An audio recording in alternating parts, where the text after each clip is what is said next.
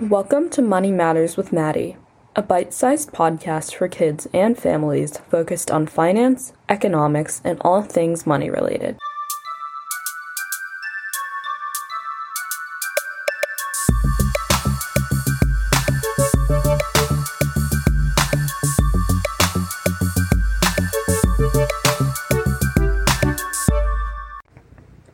Economics is not something kids talk about a lot.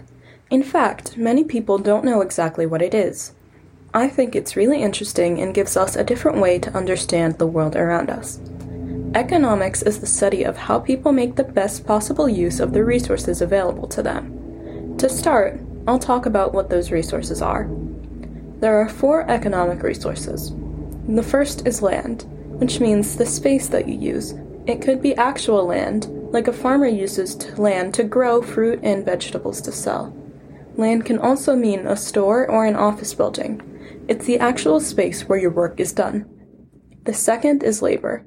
Labor is the work people do. It can be mental work, like an engineer who solves problems, or physical work, like a plumber who fixes broken water pipes. The third is capital. Capital or capital goods means the materials that you need to run a business. For a car company, the capital goods can be the factory building and also the machines that are used to assemble the cars.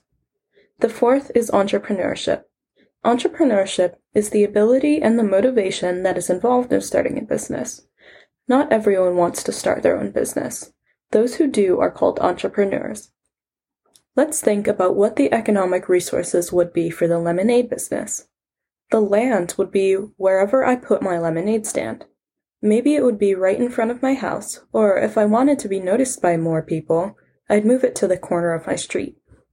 Labor would be my work advertising and making and selling the lemonade. The capital would be the supplies I need for making the lemonade, like the cups that customers will need to drink from. I'll also need art supplies to create signs for my stand. The entrepreneurship would be my energy and motivation to keep my lemonade business running.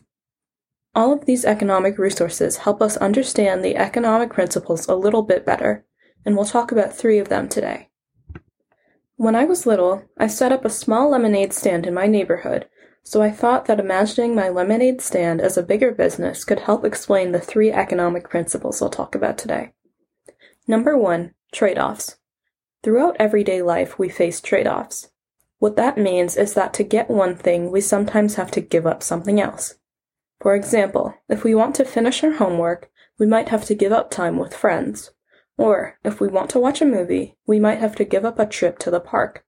It's up to individual people to decide if the trade off makes sense to them. So, let's say that you want to make some money and you decide that it would be a good idea to open a lemonade stand. You'll need to decide when you will spend the time planning for your lemonade business. The time that it takes to plan your business is time that you won't be able to spend doing other things like talking with friends or watching TV. That will be your trade off. Number two, another economic principle is called opportunity cost. Trade offs create opportunity cost. Meaning, whenever you make a trade off, the one thing that you don't choose is your opportunity cost. Are you trying to decide between an ice cream cone and a cookie? If you decide to get the cookie, then the ice cream is your opportunity cost. So, let's say that you're ready to buy materials to open your lemonade stand. You'll need to buy cups, lemons, and sugar, and you have $10 to buy everything. When you're leaving to go to the store, your friend calls to ask you if you want to go out to eat pizza. You don't have enough money to do both, so you have to choose one or the other. You decide to go to the grocery store to get supplies for your lemonade stand instead of going to get pizza. Your opportunity cost is going to eat pizza with your friend because it was what you decided not to do. Sometimes your opportunity cost will be money, sometimes it'll be time, and sometimes it might be both. Number three, incentives. In general, an incentive is anything that motivates someone to do something. An economic incentive is a financial motivation for someone to take a specific action, meaning it's money related. We see these economic incentives all the time. We see them in commercials that tell us our favorite store is having a big sale.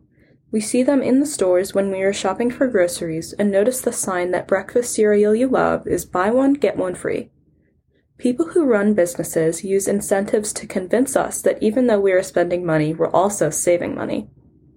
It sounds a bit confusing, so think of it this way. Whether it's a commercial on TV or an ad on social media, if you didn't want it before, then you see a commercial and buy it because it's on sale. You're not actually saving money because it isn't something that you already plan to buy. But economic incentives work you might decide to create an incentive for your lemonade stand as well. Maybe you'll decide to lower the price from $1 per cup to 99 cents per cup for one weekend only, so people will be more likely to buy your product. Or perhaps you'll advertise that anyone who buys two cups of lemonade gets a free cookie. These incentives influence how people decide to spend their money. Sometimes people don't think that they needed something until they see a sign that it's for sale. Don't worry though, it's happened to all of us. It's just something to be aware of when we see commercials and advertisements. We've mostly been talking about creating a lemonade business, but you can see from the examples how economics can impact pretty much everything around us. Whether we're talking about building cars in a factory or watching commercials during our favorite TV show, the use of economic principles is everywhere. So, the next time you're shopping at the grocery store or trying to decide between two things that you really want, think about what economic principles you're using to decide how you spend your time and money.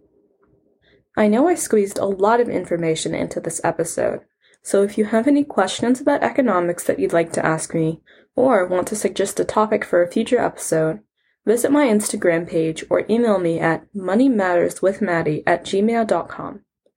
And if you've been enjoying my podcast, which I hope you have, please follow Money Matters with Maddie to get notified of the latest episodes as soon as they're ready. Thanks for listening.